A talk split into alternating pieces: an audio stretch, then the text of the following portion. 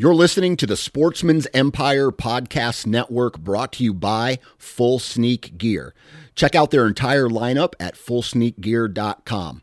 Also, be sure to check out our entire stable of podcasts at sportsmansempire.com. HuntStand is the most popular and functional mobile hunting app on the market. With a variety of base maps to choose from, satellite imagery that is updated every month, the ability to check the weather, know property information, and even catalog your trail cam pics, HuntStand even gives you the ability to import pins and location markers from other mobile apps. Visit huntstand.com or download wherever you download your apps. Enter discount code SN20 at checkout for 20% off. New from Moultrie Mobile, the Feed Hub offers first of its kind cellular connection and control for nearly any spin cast feeder on the market. When used with the Moultrie Mobile app, you can monitor feed and battery levels, run feeders on demand, receive alerts when feeders are clogged, and remotely adjust feeding times. The Feed Hub is ideal for anyone who maintains feeders. Remove the guesswork and save time by planning feeder maintenance before you drive to your hunting property. For more information, visit moultriemobile.com. Before history is written, it's played. Before it's frozen in time, it's fought one shift at a time. Before it's etched in silver, it's carved in ice. What happens next will last forever. The Stanley Cup Final on ABC and ESPN Plus begins Saturday.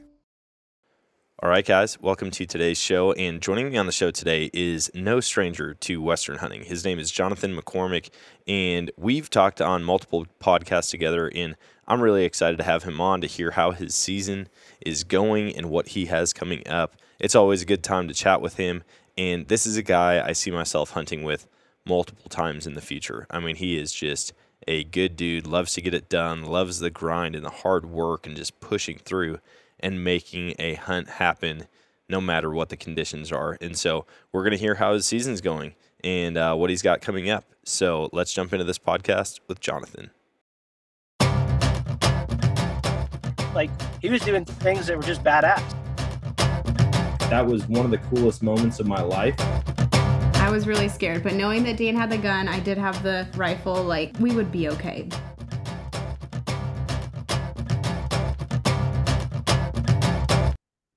All right, guys, welcome to today's show. And on the show with me today, I've got a, I guess, a repeat guest, kind of. You know, now you've been on both podcasts. I've been on your podcast, and uh, I just feel like we're going to spend a lot of time talking and hopefully hunting together soon. But Jonathan McCormick's on with me. He's with Redbeard Outdoors and uh, Redbeard Fit Crew, and he's just a super bad dude, I guess. I don't know. He's got a bad beard. You know, like when you have a red beard, I feel like it's it's like a next step. Everybody could have a beard like yours, and if it's like black or brown or blonde, eh, it's all right. But when it's red, it just seems better. That's funny. Yeah, thanks. Thanks for having me on. Yeah, I guess I am a, a repeat just on a different podcast since you're too cool and you've got two podcasts. So dude, now we've got three podcasts, man. I oh, don't Oh, that's I mean, right. it's not an outdoor one, but my wife and I started one and it's not nearly as great. I I mean, I say that, but she's already got more listens than I did on the first 16 episodes of mine, and we're three episodes in. So, there we go. Now I'm gonna have to get my wife a microphone and we'll have to get on yours. dude, yeah, that'd be awesome, man. We can just do like a if we couple. could get her on my podcast, some people have said that. I'm like, man, I'm I'm working on it. We'll we'll see. Yeah. Uh, See, the problem is as soon as as soon as you get your wife on the podcast, she's probably going to start listening to the podcast. And Oh, she does. She gives me plenty of feedback. Oh, shoot. All right. See, my wife doesn't have time for it. She's like, I don't have time to listen to your podcast. Uh, but she's been on mine a couple times and it's a good time, but that that'd be sweet. Yeah, when she's when my wife is really bored at work, uh, she's an accountant. So when she's sitting there making spreadsheets dance like she does, uh, sometimes she'll get a random text like, "Hey, um, you could do this," or you know, like, "Okay, Thanks for that. Thank you very Yeah, much. Appreciate." and it. Hey, you're listening. Thank you. what's going to be really great is like, hey, you don't need to change anything. Like this was amazing. Great job on the podcast. And you're going to be like, are you being sarcastic right now? Because I feel like it's always constructive criticism. Yeah. Yeah. That, that would be complete sarcasm coming from my wife. yeah. Dude, so what's been up since the last time we talked? Because I mean, we talked last time kind of near the beginning of seasons, right? Mhm. And uh it, I feel like everything was just a kicking off or about to kick off in most states. What uh what have you been out hunting? Yeah, so I had a mule deer tag here in Utah, and I had a or I have an elk tag. It's supposed to go through Thursday, but Thursday's my daughter's birthday, so I'm cutting it short to tomorrow. And uh, you know, man, it's it's been a rough season. We were talking about yours uh, just before we hopped on here, and uh, I'm like, man, I might have to pay you to ship some meat out to me because that it's been my season been rough, man. Um, I don't know where do you want me to start? Start at the beginning, man. Did you All were these both tags that you drew or over the counter? So elk is over the counter here in Utah for residents. Uh, I've got the over the counter tag. I didn't get the limited entry. Um, that would be the draw tag. Um, I don't know how long that's going to take me to get, but I'm putting in for it. And I didn't do any out of state hunts because I'm still just you know figuring things out uh, as far as the western hunting goes. Next year I will be at least going to Colorado um, for an elk hunt. Uh, and then Utah as well, but I had I did draw the mule deer tag, so the the the uh, the buck tag this year, and so I guess it started back at the end of August, which I don't know why Utah does that, but they do. Um, where you start, I think it's like August 20th or 21st is when you officially start archery season. Okay. Um, I wish they would take that week and cut it out of August and slap it on the end of September would be nice because we end uh, officially, I think it's September 22nd or 21st, kind of when things are getting really good. Um, yeah, it but, seems you know, weird that they would have it open that early, especially if you're going to take time away from like the beginning of the rut or like peak activity in some spots. Mhm. I don't. Yeah. Well, it used to be that they so my first year hunting uh archery was it ended on the 15th. So right as things were getting like even barely started. So they Yeah. added another week, which was nice. Um, but I do wish they'd get rid of the August because it's just so hot, you know. Yeah. Basically, all the whole strategy behind that is to sit water, and uh, hopefully you pick the right water hole. So, um, but yeah, so that so that started in August. I was mainly chasing mule deer in August, um, just the the velvety mule deer. I got pretty close um, uh, on a couple of them, but it's just so again, it's so crunchy and dry here in Utah. Um, you kind of have to play things right, and I I had a couple good stalks. Um, I guess my best one I got into 34 yards uh, to where I could see his head. I saw his ears, um, but his vitals were covered by the sagebrush that we have out here, or uh, whatever you want to call it, the sage, the um, mahogany. What I don't know, but the little small bushes Yeah. um, that I couldn't shoot through. And then he caught he caught me. I was thinking there was a a bush behind me, but it was a little bit, I guess, to my right from where he was looking. So uh, he could see me playing his day. We had to stare down for like five minutes, and they just turned around and took his buddy with him and walked off. So Dang. that ended August. Uh, then September, I spent. Oh man, um, I'd have to count the days, but it was it was the majority of those twenty days in September. I was out there. I want to say it was it was it was I don't know 18, 19 of those days I was out there, and uh, and it was it was interesting uh, to say the least. Um, I had I they started bugling kind of the last week of the season, um, and I the area that I was hunting, there's not a lot of glassing that you can do. It's really Okay. thick, um, and so and then there's also a lot of people. So is it was it like a almost lot like of undergrowth or is it mature tree thick? uh, kind of a mix. To be Okay. honest with you, some of the areas, eh, some of the areas had a lot of undergrowth, but as far as being able to glass, it was the taller trees that were getting in the way there. Yeah. Um, and then there was a lot of people, so it was almost like whitetail hunting in this one area.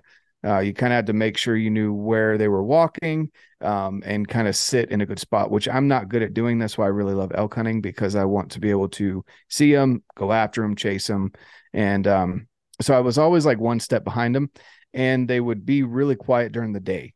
So I know I'm not anywhere near good at being elk, uh, calling elk, but um, yeah, they weren't answering to anything. And uh, so near the end of the season, um, they were bugling all night to the point where they'd wake me up in the middle of the night. Uh, but as soon as the sun came up, they they would stop. And uh, so I'd go out there and it was interesting because I, it was one day that I was out there. I was walking this track, and I've got it marked on onX, and uh, I went through this whole draw, put on some miles. My buddies came in the next day. I took them to a different area because I'd seen a bunch of people in this one area that I was uh, during that day. So I wanted to take them somewhere else to hit another one of my spots uh, that I was thinking, you know, I had e scouted. I thought there'd be elk in there, and uh, we came back the the very next day to that same draw that I had marked my track on onX, and I sent my buddy up the right side of the draw, his brother up the left side, and I went up the middle, and uh, there was sign everywhere. And and the guy that went up the left was saying that he, there was something big moving in front of him, but he couldn't even see it. It was so thick. Uh, it was being super quiet. It'd break a branch every once in a while. We didn't end up getting eyes on that. And then uh, we get a text from his brother that went up the right side that was like, "Hey, there's a, a bull down over here. Um, this guy's cleaning him up from the night before." And he sent me the pin uh, on onX where that bull was killed, and it was smack dab where I had walked 24 hours previous to that guy killing it. So right? And so like they're in there and i was in the right spots but i was always either like one step behind them one step in front of whatever. And uh, the guy said he was like man i didn't even know the elk was here. I just sat down i was eating my snacks and i heard a twig break. Oh my I thought it was a squirrel and i look up and 50 yards away there's this elk. And he wasn't anything massive right? But but he was a bull branch Yeah. antlered bull. And um he was like yeah he just walked up to me basically 30 yards put it right through the pump house. Oh my goodness, man. yeah. So that that's kind of how that was going. I, I had a couple times where um like i was going through some deadfall i had a bull chuckle at me and we kind of went back and forth for a little bit and then he just left. And what blows me away about elk is that even when it's so crunchy and dry they're able to somehow take those massive antlers like what you've got behind your head and walk through these trees and not break a single thing or make a single noise. And they're like three to four times heavier than I am, Yeah. and and they're just cruising along like nothing. But I step over one deadfall, and the whole freaking forest lights on fire and knows that I'm there. You know, it's Sounds like a fireworks show. Dude, exactly. That's it. That's the weirdest thing because like we've seen it. We've seen it multiple times where like a squirrel makes so much noise and you're like, dude, what is that? Like that's got to be a freaking bull coming through here. And you see like a chipmunk. And then Yep. you have elk all over around you and you don't hear a single thing. Like we walked into some one day, we never heard like tree branches. I mean, we were in uh thick, thick cedars. We were actually making a play on a herd of like 70 elk. And the only reason we knew they all took off, one, we smelled them. My buddy stopped me. He's like, You Mhm. smell that? It was my first year. Smells like a barnyard. he goes, You smell that? And I go, Yeah. And he goes, That's elk. You will never forget that smell now. And I'm like, Oh my gosh, that's potent. And he's like, Dude, they've got like they must have just been in here. We we walk another five yards and the ground just starts shaking. And I'm hmm. like, Oh my gosh, oh my gosh. And we could hear like just their footsteps on dry ground, but they ran through cedars. We didn't hear like commotion, like branches breaking, didn't see mm-hmm. like needles all over the ground. They somehow got out of there without making much of a noise aside from, you know, the stampede sound that 70 Yeah. elk make when they run. Yep, exactly. Yeah, it's it, it blows me away every time, and that's what keeps me coming back. So that's that was my September, and then what happens in Utah is you can hunt the extended archery. So you take like a twenty question quiz. It's basically like talks about no trespassing, et cetera. That you you have to know the different area because the extended unit shrinks the area down pretty pretty harshly. Um, so it kind of condenses a lot of the the archers, uh, but it runs through the end of November for mule deer and it runs through December 15th for um it runs through December 15th for elk. And so and you can switch that between uh whether it be a bull or a cow. Right? So either one of those two. And so uh and the same thing for for deer. So if you've got the tag for mule deer, if you've got a buck, you can also go for a doe. Um whichever one you're you're wanting. And so uh this whole time I've spent I don't know how many days now going after between mule deer and and elk and uh, my wife's going to be real happy tomorrow when i'm done Yeah. so See, uh, we it's so funny how like the household changes because Mhm. during season we're all like jacked and wives are like, "Oh my gosh, uh, does the season ever end?" And then as soon Mhm. as season ends, we go into like we call it deer depression around here when whitetail season's over, but like out there, you know, season You ends and the there's like list, this, man. Yeah, it's like, oh my gosh, you got to be kidding me. And they're just thrilled as can be to have their husband back and not be single anymore. Mm-hmm. Exactly. So, I mean, I've already got, you know, a nice long honeydew list. Um, my buddy's actually got a bison tag uh, for the Henry Mountains in January. So that's going to be a freezing cold hunt um, that I'll probably spend a couple of, of weekends down there helping him. Uh, and, but yeah, so anyway, going back to this season. So with, with the mule deer, uh, it's a lot of fun chasing them during the rut because they get really dumb. At least the, the bucks do, the does not so much, but uh, they just get, they're always annoyed you know, because Yeah. the Bucks are chasing after them And so I went out quite a few mornings and I had just told myself I'm not going to shoot anything less than a two point because I got my spike last year with with the muzzle loader. And so um, this year, you know, I, I found some good two points, some really exciting ones uh, that had some deep forks. Uh, it was just a lot of fun watching them as the rut started kicking off Yeah. chasing their does, you know, fighting each other, hearing the clacking of the the antlers, etc. Um, I had some really good stalks, but then this this one morning in, oh man, it was like November 11th or 12th.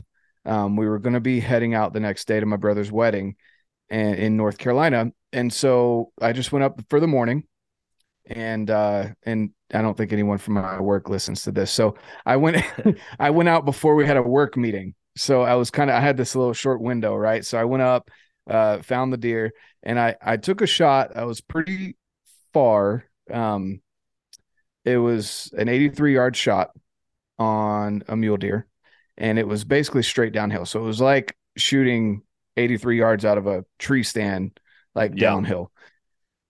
And uh, there was a lot of things that went into that. Um, a hiker came up just after I shot. Uh, he, for some reason, wanted to take some pictures, and he talked to me about it. We watched as all the mule deer. So I, I could have sworn I hit him, and uh, took the shot. Shot broke clean. Um, I felt like it hit a little back. He was a little quartered towards me, so I felt like maybe it was liver and guts. So not the best shot, um, but I I was 100% positive I'd hit him. And so I was talking with the hiker at the same time, keeping an eye on all the deer that I'd watched, and I'd counted the bucks that were in the draw.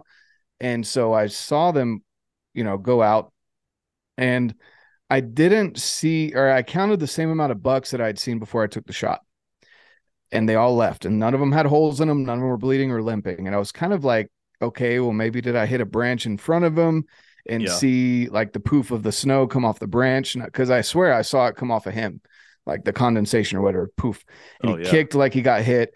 Well, I got down there and there was no blood. Couldn't find my arrow and there was no blood. And I was like, I was like, man, well, that's that's weird because we had just had some snow. So if there was even a speck of blood, I would have seen it. Yep. And so I I followed his tracks because he was the only deer that had gone this certain path. So I followed his tracks, still no blood, no arrow. And then it mixed in with the other deer. And I was like, well, I counted all the bucks going out. So maybe it was a clean miss, which is better than than nothing. Yep. Uh, but I kept running it through my head and just thinking, like, man, I, I swear I hit him. Like I could have sworn I saw the fletchings go through his body. And um anyway, so I I'm I go to North Carolina and uh oh and all in all of this, I actually lost my release. Oh no. So I mean, if anyone knows anything about these UltraView buttons, they're not cheap. yeah. And uh, so that got lost while I was tracking the deer in some super thick stuff. It's black, so it's not standing out. I don't have a colored lanyard on it, you know. And uh, so that was going through my mind. I went to this work meeting, came back, uh, a family hike, and then I, you know, went up with one of my sons and tried to find it. Couldn't find it.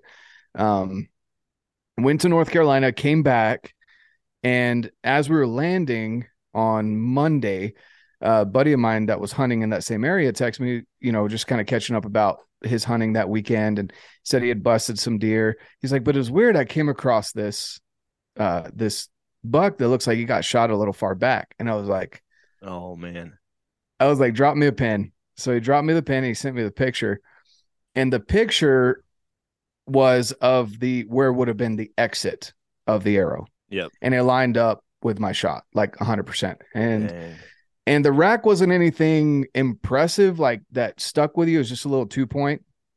So I was like, that could be mine.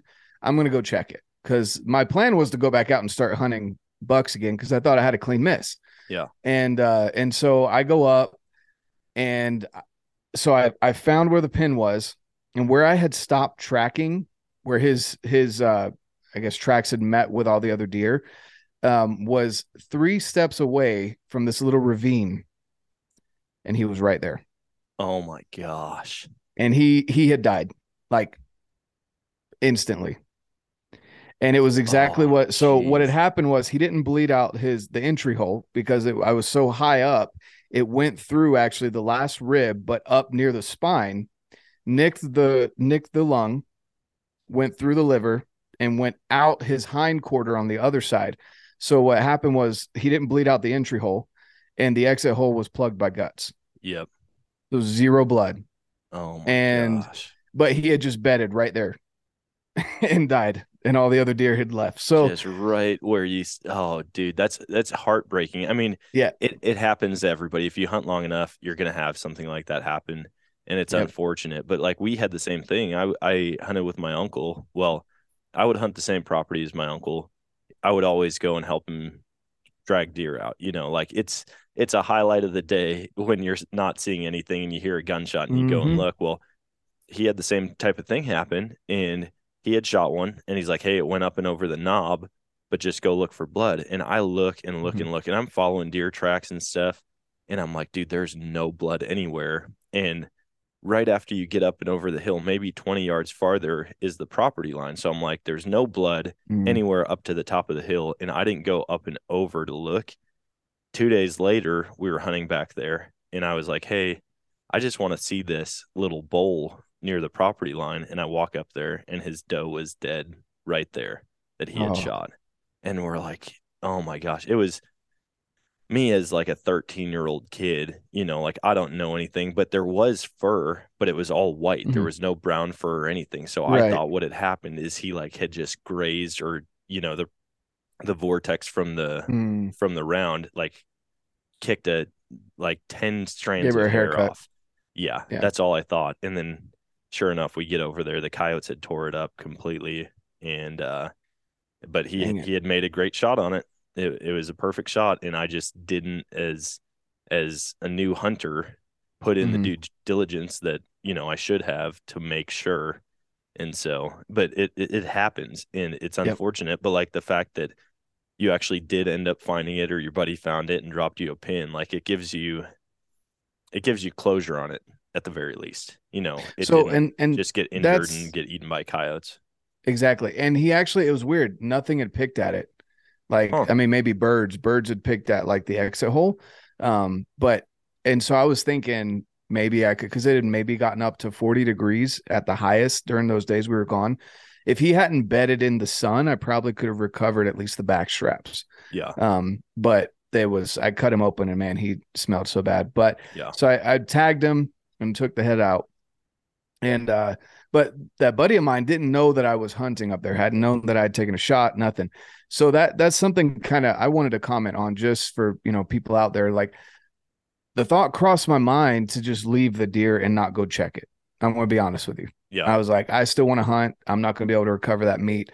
That was the that was one of the first things that crossed my mind, and I just I was like, no, that for me, that tag that was probably going to take me another two years to draw again. Uh, it's not worth me like who I am, Yeah, right? and so sure.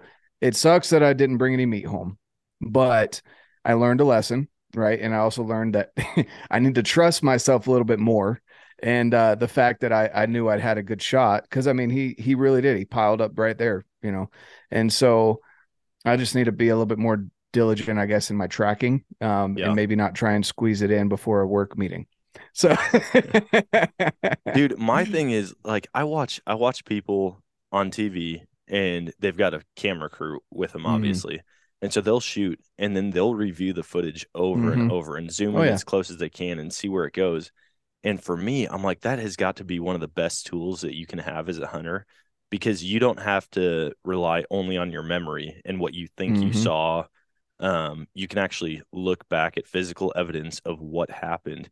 Because, dude, my buck this year, same exact thing. I shot my buck with a 300 PRC at 70 yards. Hmm. Smoked it. Absolutely knew I smoked it. It ran up the hill. I got a second shot on it and shot it again and it dropped. From my first shot to my second shot, it had probably gone 80 yards and there wasn't a Hmm. single drop of blood anywhere. With a 300 PRC, you know, but with the bullet expansion these days, like I've had multiple multiple elk that I find elk, deer, you name it, that I find the bullet actually like lodged in the opposing side of it. With with a bow, it's totally different. Yeah. And that's one thing I do like about archery is that it typically, you know, if if you make a shot on it, it's going to pump blood, but obviously, you know, it's not every time. You have to treat Mhm. every sin every every hunt, every shot like it's brand new and but yeah, to trust your instincts and trust that like, hey man, I swear I saw it go in. It's got to be around here somewhere. Yeah. And I mean, at 80 yards, like that arrow, especially when you're shooting at an animal, it's like slow motion. Like you, I, I mean, I can, I can still picture it right now, just that the flight of it and then seeing it just bury into the fur, Yeah. you know? And, uh, so anyway, that, you know, I went up, recover the buck, couldn't get any meat off of that. And then uh, a couple days later, um, I actually went up with my, my son and we found that that's why I'm holding it. Right. But we found the release.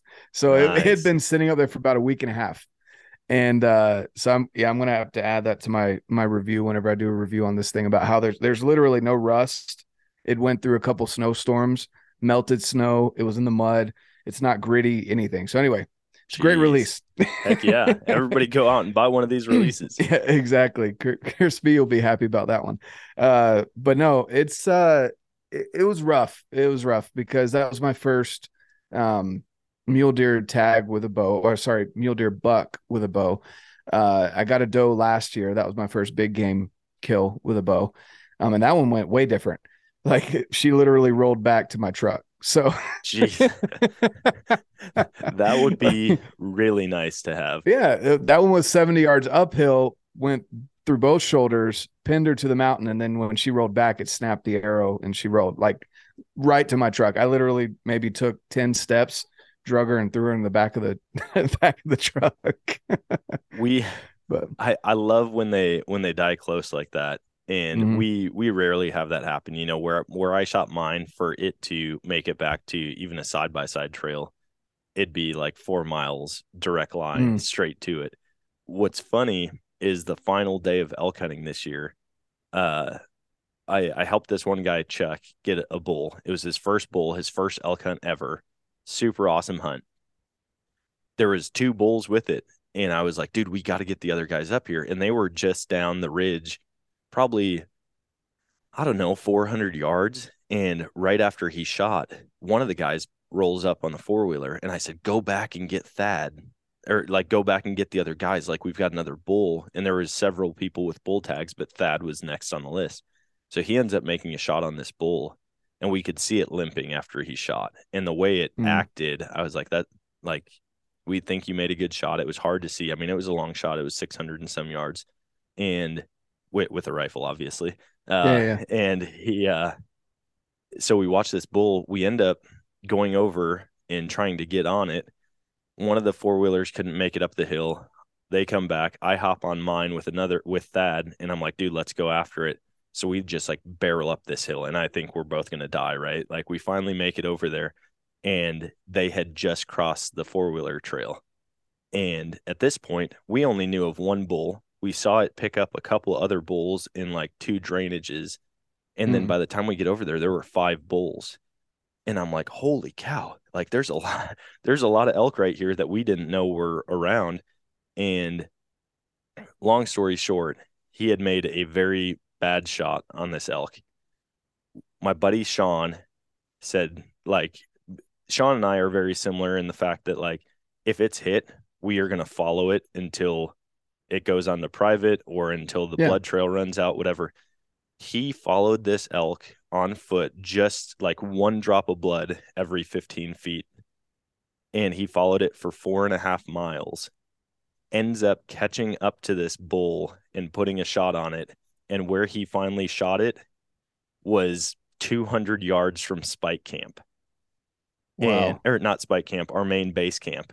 And so we actually drove the four wheeler right up to it, loaded the entire elk on the back of the four wheeler, which we had never done before. The suspension was bottomed out on my buddy's four wheeler. I bet. It was pretty funny. But That's like the fact that it went that far, I know why now. Uh, it turns out, I don't know how this is possible, but it went through the front left hoof and the back right hoof. Huh. And I'm like, uh, okay, but like the front left hoof was completely blown off. The back right hoof had just one hole through it, but the snow as it was packing the snow, the snow would like gather on it, and then every like, you know, five to ten yards, it would fall off, and there'd be a drop of blood in some Hmm. in some snow. And so Wow. he ended up recovering it. But dude, it I'm like, that would have been the easiest pack out ever. Uh, you know, had had that been the first shot, but it ended up being the hardest track job that we had ever done. And Right. luckily still recovered it. That's awesome. Yeah, that's that's rough, but uh, you know, the due diligence and it's uh it's something that isn't spoken about a lot.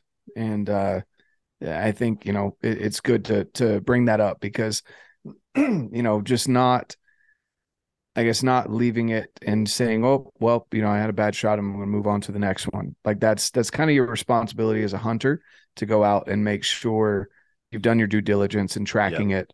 Um, and again, that was kind of eye opening for me to not have any blood, and me having felt like I had done my due diligence, and it still wasn't quite enough. Yeah. So, you know, that'll carry on into into future hunts for sure. Um, this this uh elk season's kicking my butt. I um you know late season uh, we're getting a ton of snow right now, which is great. Um we've been getting snow since the end of October, which helps bring the the elk down. Yep. And uh I've had some good some good opportunities. Um and then, you know, I I just uh what was it a week ago? A week and a half ago. Um I I walked in after a fresh snowstorm and uh, for some reason, so I had seen this spike tuck in behind this ridge, and I was like, "Great, I'm just gonna get to the top of that ridge and glass down into that little ravine or the the draw over on that other side." Um, there's got to be elk in there. He's got to not be the only elk that's in that draw. Yeah. So I put my head down. I mean, the the snow was probably a foot and a half deep.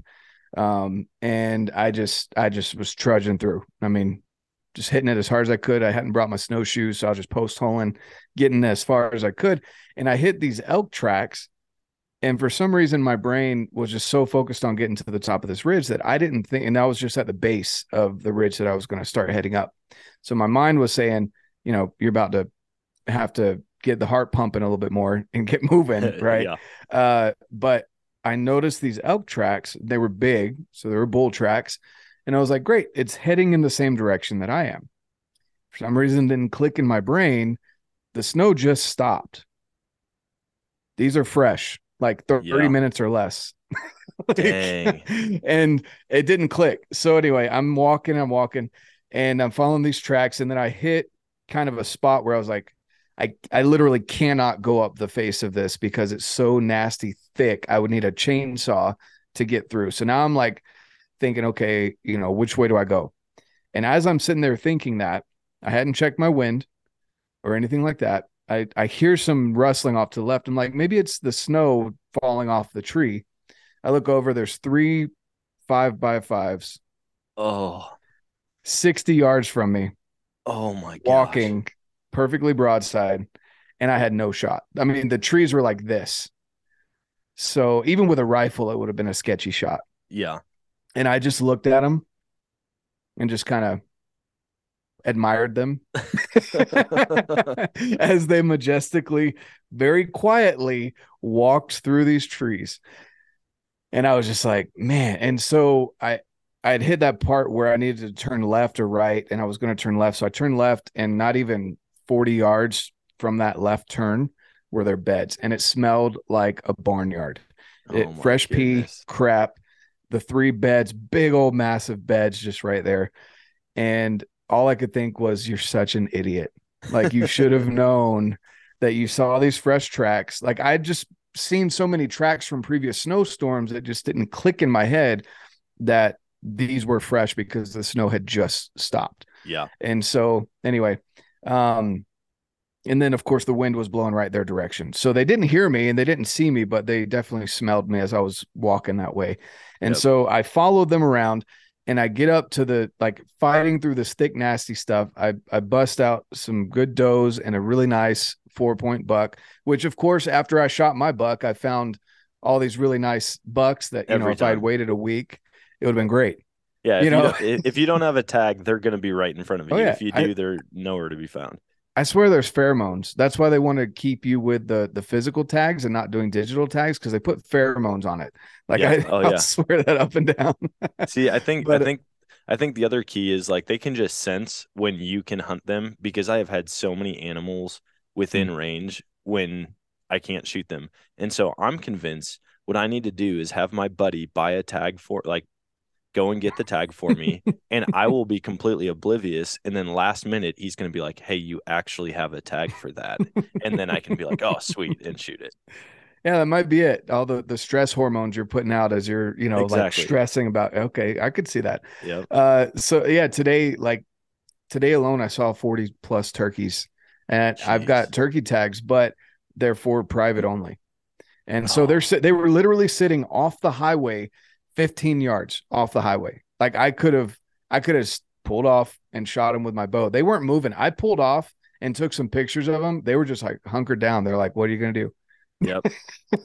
Jeez. Dude, Utah has got to be just a killer place to hunt turkeys because Hmm. I I had never been to Utah up until this last year, uh, up until summer.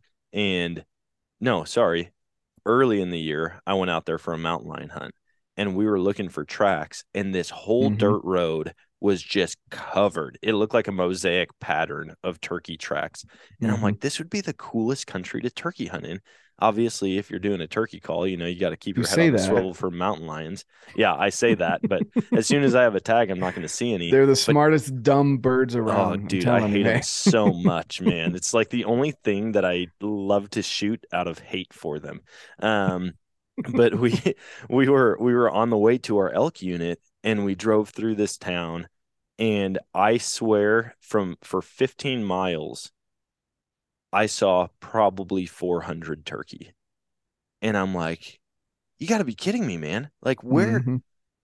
these things That's just awesome. hang out. Like, do they not have anything that kills them around here? Because I feel like you could just shoot in any direction and probably kill a turkey in some of these spots. It's oh yeah, I could have filled all three tags today with one arrow. They were just like stacked on each other. I could have just plugged You have a little turkey but- kebab already Yeah, ready to go. You just throw your whole arrow on the fire. exactly. Yeah. So I mean, it, it's it. I love Utah. It's got a lot of great opportunities to be honest with you. Um, and the fact that you know our season it goes so long. You know, uh, so anyway, with those three bulls, you know, I followed their tracks, got through some really thick stuff, and I was like covered in these like prickly whatever they are. and I was getting really excited because I was finding, you know, elk fur on the branches and all this stuff. And uh, I I follow their tracks down to the bottom, and I run into another hunter. I was like, "Did you see those three bulls that just walked past you?" He was like, "No." I was like, "It's like, well, they." I, I was literally just following their tracks across his face right here. They had to have walked right past you. He was like, "No, I didn't see anything." And then I look up, and a ridge over. They were already at the top of that other ridge, Oh my gosh. and I was like, "How? How?" Yeah. and so we just I just again I had maybe 45 minutes left of the day and it was so thick that one they were already on high alert but two there was no way I'd get to them and even if I did there's no shot. Yep. So I just got some good footage of them and they were pretty bulls. Um two of them were good five bys and then the other one was he was okay. Um but but yeah they were they were some good looking bulls and I was like man I I texted my buddy who was on the ridge just behind them. I was like, "Hey, I'm sending three bulls your way. I know you don't have a tag anymore, but you know, just in case you want to get a good picture of them." Uh, but yeah, so that that's kind of how things are going right now. Um, I haven't been able to find them since. I'm turning up tons of mule deer, tons of turkeys, obviously. Uh, but yeah, I've, I've got tomorrow. I'll be heading up and hopefully able to knock one down. But if not, I'll be doing another tag soup recap on my own podcast. Oh man. Dude, those elk, I I get so frustrated with them and watch how easily they maneuver the country that we hunt Mhm. in. And I'm like, okay, I get it. They've got four legs, but they're three to four times heavier than we are. And I'm like, also, even with two legs, we've got half the legs. We should be able to move half as fast as them. No, it's like 120th the speed that they Mhm. can move. And I've watched them clear two miles in a matter of like under 10 minutes, just watching them book it. We've had we've had uh, some private land guys uh, and guides that they'll see hunters, you know, making a play on elk, and they will actually come in and push the elk back onto private. And that happened to us one year, and we probably saw 70 elk, and they were all they were all probably two to three hundred yards onto public land. We could have hunted them, and we were making a play, and these guys just start bombing down the mountain towards them Oh, and I watch all these elk and it it for real I wish I had video of it cuz I would guess it was 5 to 6 minutes that they made it all the way across this entire valley meadow private property and into a completely different mountain range and I'm like you got to be kidding me man like they can just They're tough. and it doesn't matter what's in their tough way like they'll push through anything me I have like some scrub oak and I'm like getting tore up and getting bound up and my backpack's getting caught. I'm like, dude, these things have three foot wide antlers and they're just walking through it like it's no problem at all. hmm They Yep. drive me Yeah, crazy, man. It is. It is a little crazy and it, but uh, you know, it keeps me coming back. Oh yeah. Keeps me coming back. So So you've Yeah, got well- one day left to hunt mhm. because then you've got your daughter's birthday and then what's after that? I mean, once Yeah, once elk season ends, what do you do? Well, so one one highlight of this season is I've been able to help pack out a lot of animals. Um, nice. I've I've helped a ton of people up in the area that I was hunting for the mule deer. Um, you know, one thing that I've kind of pushed is helping other people as they're out there because I feel like a lot of people are closed off. And I don't know if it's intentional or not, but you know, especially once I knew my tag was filled, um, you know, I just I was like, look, this is where I've seen some good mule deer. If you want to go after them, that's that's kind of the spot there. Uh, Yeah. There's four guys that I was like, hey, text me when you get one, right? And three of them ended up getting one, Nice. and you know, I just I was like, all right, my you know one one of the times we were sitting there, um, eating dinner, and uh, or just wrapping up dinner, and, and I get a text from the guy, and my wife's like, who's that? And I said, I I said, um, you know, I looked at my phone. I was like, oh yeah, that's his name. I was like, oh, you know, like, he just got a he just got a deer, and uh, she was like, you better throw your pack on, get up there. So you know, uh, it, it's been cool to help people and to get to know people and to show. Uh, there was there was a guy from Louisiana that came out here with his wife. Um, and I was kind of showing them some areas that I'd seen some good mule deer, and they're like, "Wow, you're so nice," you know. And I'm like, "I, you still got to put in the work, right?" And Yeah. so I'm just trying to help out and and kind of be a little bit more open because it is, um, you know, it's public land. And on top of that, like, I understand if you're in, you've got a target buck, and you've been tracking them since Velvet or before, and uh, you know that's a little different. I wouldn't give that away necessarily yeah. but I'd still be like, hey, I've seen mule deer over here. I've seen a good buck here, you know, and and kind of help people out in that way. Um, I, I feel like there needs to be a little bit less uh, infighting with the hunting crowd. Um, it- it's just something that that seems to be tearing up the community a little bit. So I'm just trying to do my little part and and help people out where I can, uh, and not be so close minded to to other hunters. You know, um, Oh yeah, I think And- I think as a community, anytime you can help somebody, like we've had we've had guys in years past that have hit us up that you know camp down the valley from us. We we didn't know them from Adam until you Mhm. know we bumped into each other, start talking, find out where they're from, find out their story, and we've had it where they message us like, or what we used to do is go up to the top of the mountain, right, and we'd Mhm. get cell service and reach like call our wives, whatever, midweek, uh, or like some people go up there and do it every night. And so we went up, and these guys, it's 11 o'clock at night, and they're like, "Hey, man, we got a big bull down. This is where we're at. We love any help, but we don't expect it." And so we had like four guys that all bombed down in, helped them pack it out, and they were the nicest guys. We had the same thing happen last year. I went to a unit in Colorado that I had never hunted before, and uh, we were just driving these roads, looking at different valleys, trying to figure out exactly where we wanted to hunt for the evening. It was like middle of the day, and I see this guy, and he starts wa- he's like walking from the road out, and I'm like, dude, he doesn't look like he's hunting. He just looks like he's hiking, you know. And so we stop and we talk to him, and he's like, dude, we shot a bull up on top of this man, and it is like a long way. He's like, my buddy's still up there quartering it out, and he's like it, it, we're gonna we're not even gonna make it back before dark. And i'm like i mean where you're talking about yeah you're right. But i was like do you have onX? And he's like no i don't. And i was like we were just about to drive like all the way up to the top. It's like 15 miles to get up there because of how you have to take the two tracks all the way around. Mhm. but i'm like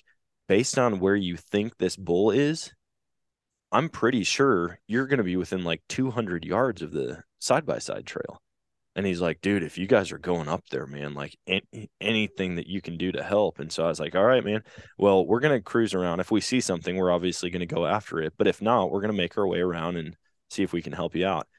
Sure enough, we go all the way up. There was another group of guys. They had just loaded a bull onto the back of a side by side, the full bull in the back of it. I'm like, did you kill this thing right here? They're like, no, we all, we all four drug this all the way up from the bottom. I'm like, oh, you're crazy and uh, so so they put it in the back. We talked to them. We end up going all the way around, and I had dropped a pin somewhere in the area of where he said, and he's like, "Dude, uh, we hung," or he's like, "My buddy should be up there, but if not, we said we were gonna hang like a vest or a hat or something high so that you can see it."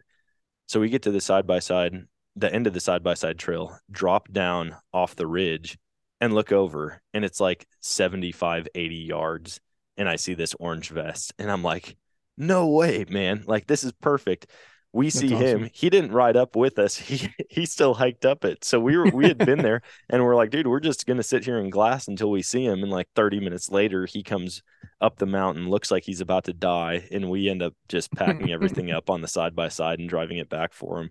But yeah, That's when you can do that, especially these guys, like it was their first time out there, you know, any any little bit of information or any help, you know, especially packing out an elk, it's going to bring them back and it's just going to build the community.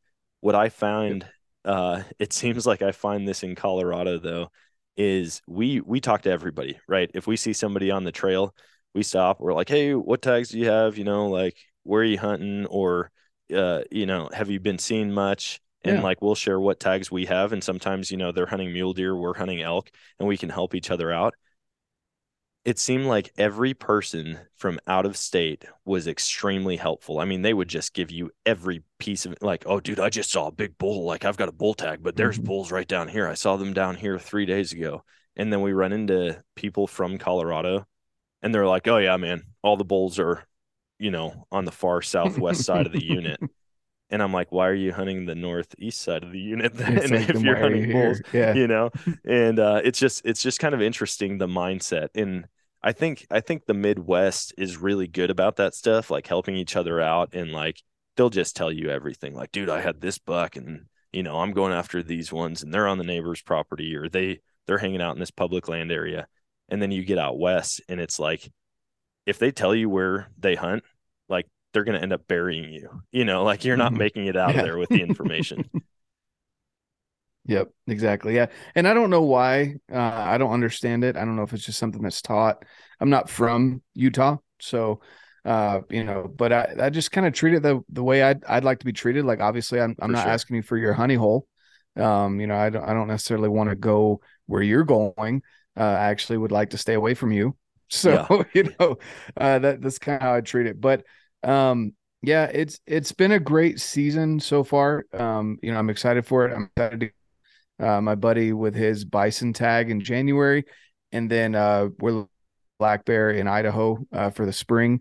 nice Um, so we're we've got some stuff lined up, um, but I'm kind of excited to be honest with you to not to I guess to be done. I wish you know, and I really hope tomorrow I fill the tag. If not, either way, I'm excited to go back to like dedicating all that time into family Yep. and uh and then tinkering, getting things set up, figuring out what I liked, what I didn't like about my setups. And uh and then I've got a kind of a big project that I'm doing right now with um with Redbeard's Fit Crew uh that I'm I haven't announced there yet.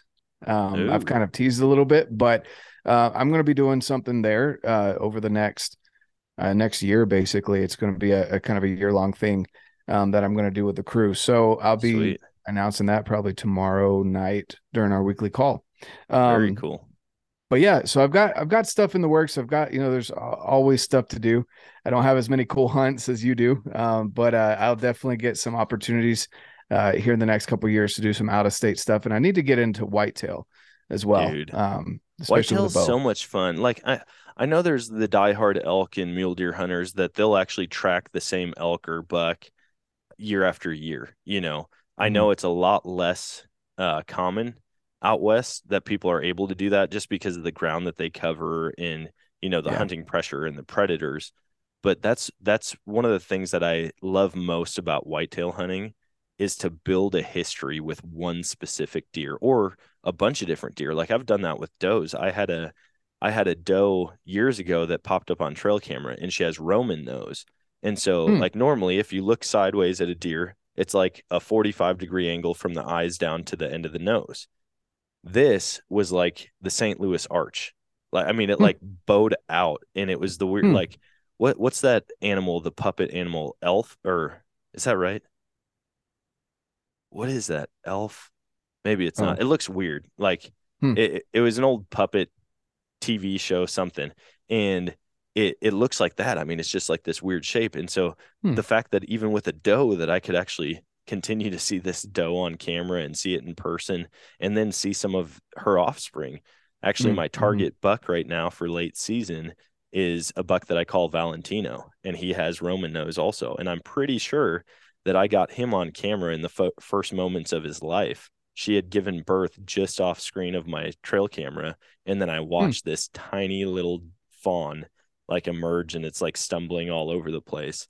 And uh, dude, there's something addicting about it because I love checking my trail cameras almost as much as I love hunting and just like documenting. Okay, these are the nights that they're there. These are the days that they're out during daylight. And with whitetail, uh, the Drury's actually talk about this quite a bit. There's a lot of people who practice it now. They say annually, if you have they some guys won't even check their trail cameras at all the year of. They will check them Hmm. after season and then they will use the data that they gathered to hunt those same deer next year. And they're like, if you have a buck during daylight in a specific spot, you need to be there the day of, the day before, and the day after the following year. So, say it's October 31st. You want to be there the 30th, 31st, and November 1st. And if that buck is still alive, there's a good chance because of their annual pattern that it will show up in the exact same Hmm. spot or close to it within a day. And Wow. watching looking at trail camera photos now i'm like man i heard that and i was like i've never done that and i i don't think i ever will like not check my cameras throughout this season um but i've seen annual patterns with whitetail where it's like dude i i saw one you know november 10th and here he is again november hmm. 10th the next year and he's in the same spot and so it's just kind of a cool way that you can you can add to your hunt or you can add to the Yeah. intel that you get No, that's cool.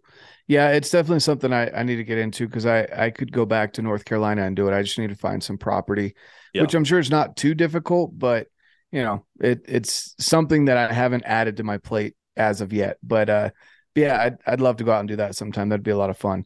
Um you know, I think you go and. I need to go up and hunt whitetail. Like like what happened with your elk with those three bulls, how you were on their tracks and you were following Mhm. them. There's guys in northern Maine who will actually walk down whitetail. And if they Really? find a fresh track, they will walk the fresh track and go slower and slower and slower and they'll watch the spacing of the track to see how fast that deer is walking. They'll see if Hmm. it's like stopping to graze or if there's a bed somewhere and then it gets up and goes again and they do it right after a fresh snow. In fact, uh, one of my buddies that I've had on the podcast before, they just had success this year doing that, where they just walked this public land, found buck tracks, and just continued to walk. And every time they'd come up like over a hill, they would just slowly peek over and scan and Hmm. look and see if it was bedded down or see if it was standing up, feeding, whatever. And they actually got a deer that way. And I'm like, that would be wild. Like that is interesting. Spot and stalk walk a deer. down- Yeah, it's like spot and stalk, but He said normally when you see it, it's time to shoot. So it's not like you saw the deer, you're just spot and Mhm. stalk the tracks or you're spot Yeah. and stalking deer tracks until you Hmm. catch up with it.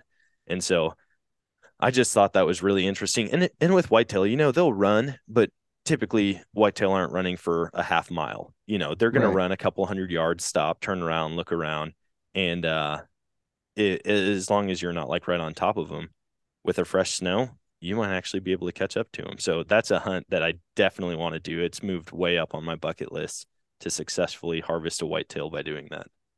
Yeah, no, that sounds like a lot of fun. I'd have, I'm gonna have to check that out. Um, I've never heard of that, so that that's really cool. Um, yeah, no, that's hmm, that's awesome. Yeah, I'll it, it'd be a fun hunt.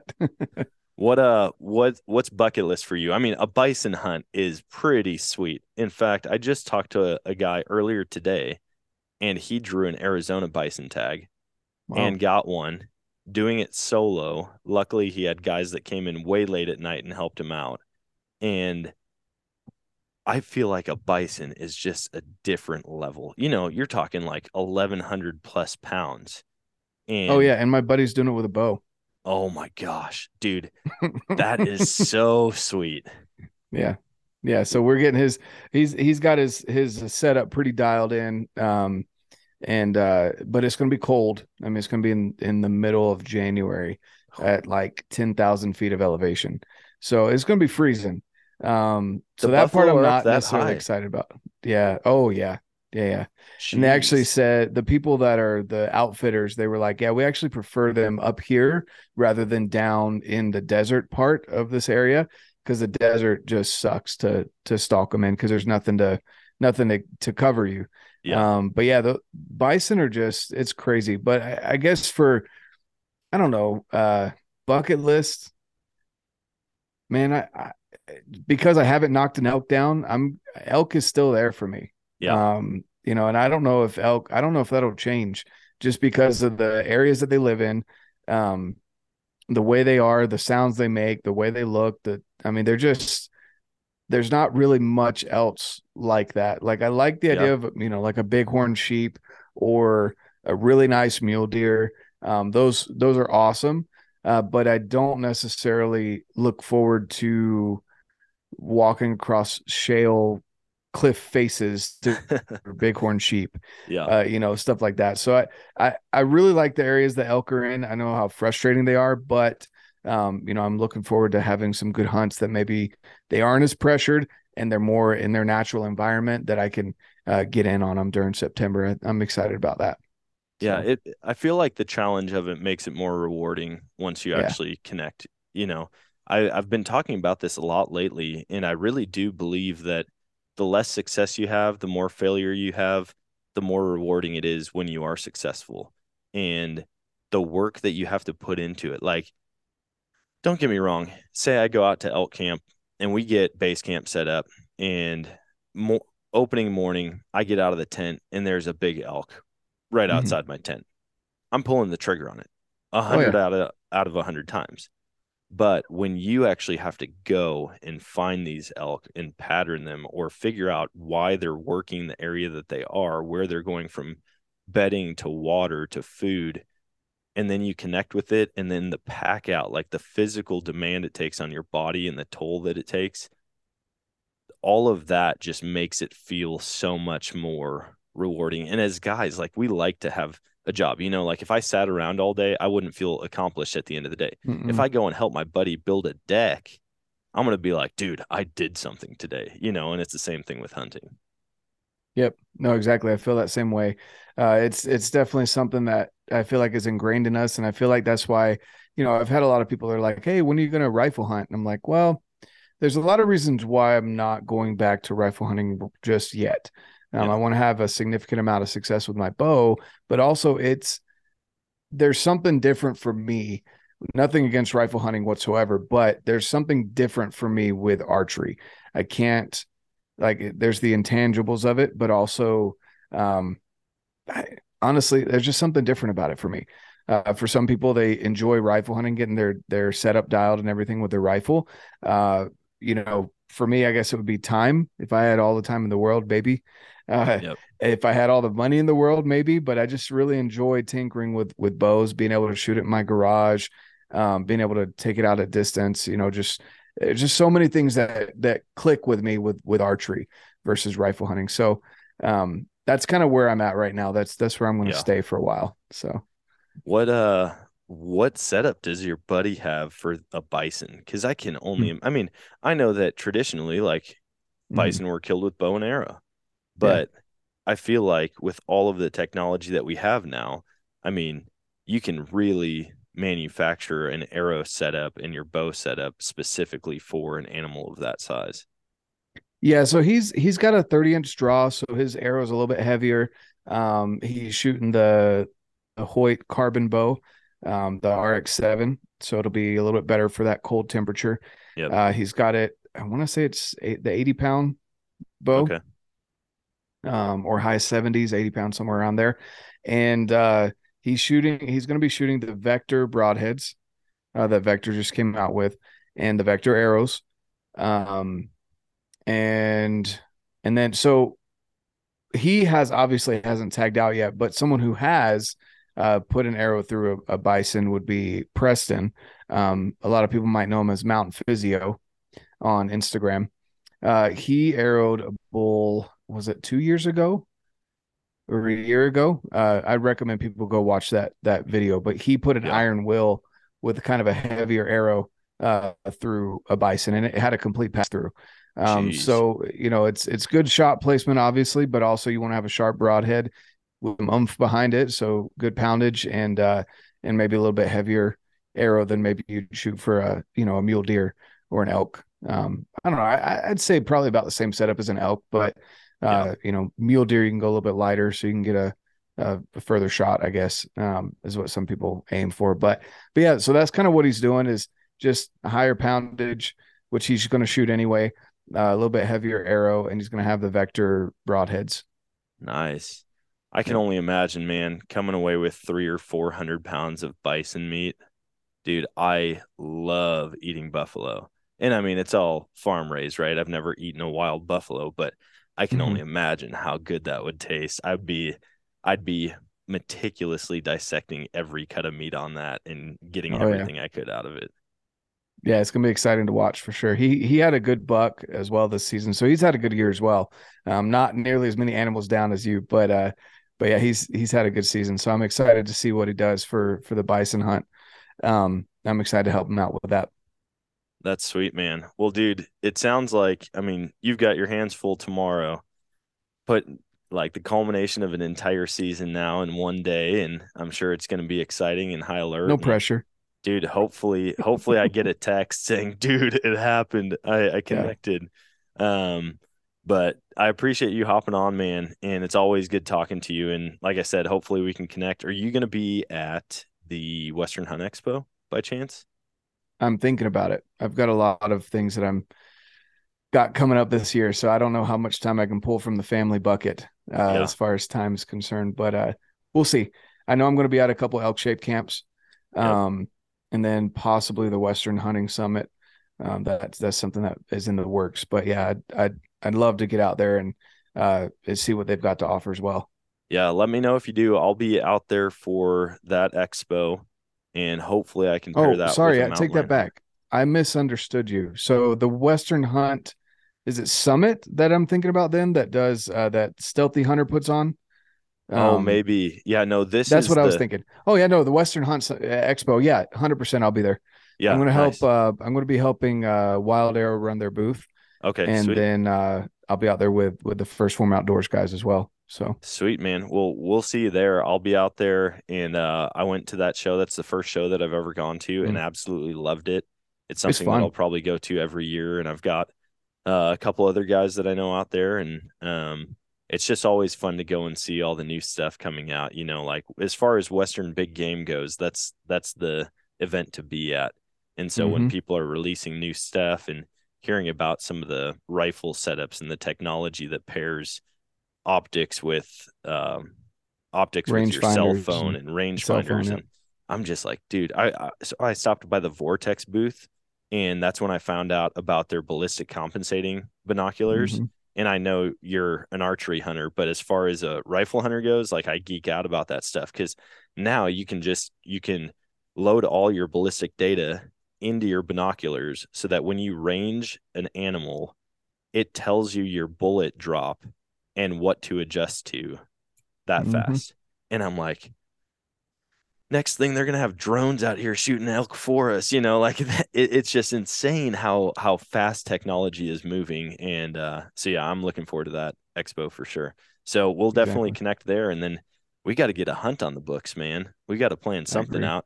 You come out here and do some whitetail hunting or turkey hunting or coyote or whatever. As far as like big big game goes, I have nothing to offer you here. But uh, no, Hopefully- I'm hopefully good with turkeys. I'm good. I'm great with turkeys, man.